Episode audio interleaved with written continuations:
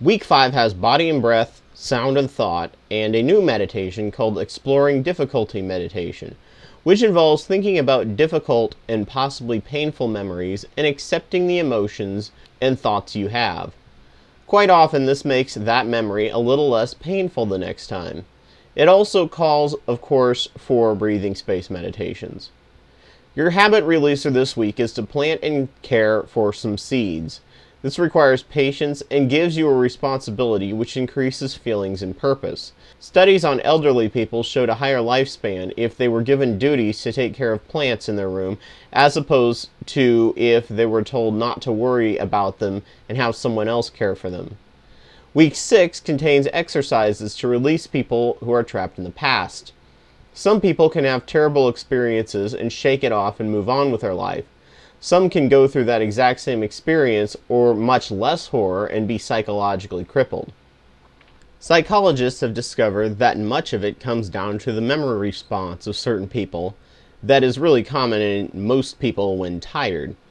These people, when depressed or suffering after a traumatic event, when asked to recall specific memories that make them feel certain emotions, will end up stopping after the first stage of memory retrieval, lumping many similar concepts with these memories. The brain stops short of being able to state anything specific. When a depressed person with this memory problem is asked to name a specific time, an event that made her happy, she can't. She'll just say, My friends and I used to go out on weekends. She can't remember specific times associated with positive or negative memories, they just all run together. Overgeneralized memory is more prevalent with less psychologically resilient people who, instead of remembering things in more detail, will remember past items rather vaguely as just as bad. From then on, anytime they think about that part of their past, it all leads to negative thinking, even if it was just a one or few time event. Your inner beast is great at spreading propaganda and rumor, making you feel like you can't do anything or the world or your life is worse than it is. Overgeneralized memory prevents you from letting go of the past, locking you into it, and making sure you can't live your life in the now. If you're one who is too focused on the past mistakes, you can never move on. Mistakes are only bad when nothing is learned. Most of the greatest people learned everything that was important to their success from a lot of failure. Sadly, we've been given the illusion by well choreographed media that if we fail the first time or many times, there is something wrong with us. This week, you learn the befriending meditation, which is pretty common in most meditations. You think about someone you love, someone you like, a stranger, and someone you find difficult. You are to think of yourself and accept yourself for who you are and tell yourself you deserve good things. You are to think of the person you love and pay attention to the emotions you feel and wish good things for them. You are to think about someone you like and do the same thing. Next, you're to focus on the stranger and transpose the feelings you had for someone you like onto them.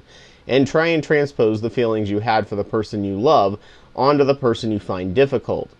This exercise in empathy increases your level of patience and can increase your immune system. Both are extremely good, especially when dealing with someone difficult later on. Your habit releaser is to do a good deed for someone, maybe in secret, just to shake up your life a little. It increases your self esteem and empathy at the same time, and may be coupled with befriending, giving you more drive to do more things for both yourself and others, giving you the motivation you need. You work to take care of yourself and give yourself basic needs, but you will work even harder to help others if you have the empathy. Week 7 involves rebalancing. They suggest writing up a list of things that drain you and ones that nourish you psychologically. And if you're overstressed, to force yourself to do some of the more nourishing tasks.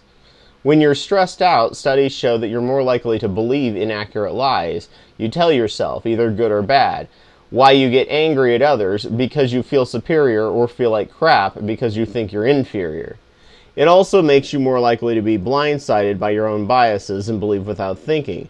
This will lock you in a cycle of delusion that's very damaging. This week, do three of the meditation one you feel most nourishing, one you found most difficult. The psychologists in this book have found that the best meditators are ones who are, have a willingness to experiment with their minds as it's an important practice in non judgment. You'll find your thoughts and emotions fluctuate as they call emotional weather.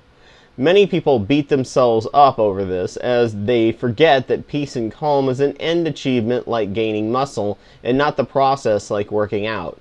The best meditators are the ones who have the skill of being okay with starting over when their minds drift. Meditation failure is just practice, and you need to learn to accept that it will happen. The third meditation is a breathing space meditation. Unfortunately, the more you need meditation, the more likely you are to not remember to do it. So often you need to plan ahead many meditations. Many dread having to stop and take time out of their busy rush schedule for meditation, but it's needed to prevent error and worse problems. Accepting the inevitable three minute meditation makes it better. Fighting it causes missed experiences, which reduces the effectiveness of it. The eighth and final week involves planning meditation for the rest of your life as maintenance for your mental physique. Mindful bells are tasks that you can focus on that you will require yourself to remain mindful about. They're especially useful if you can use them with frustrating situations.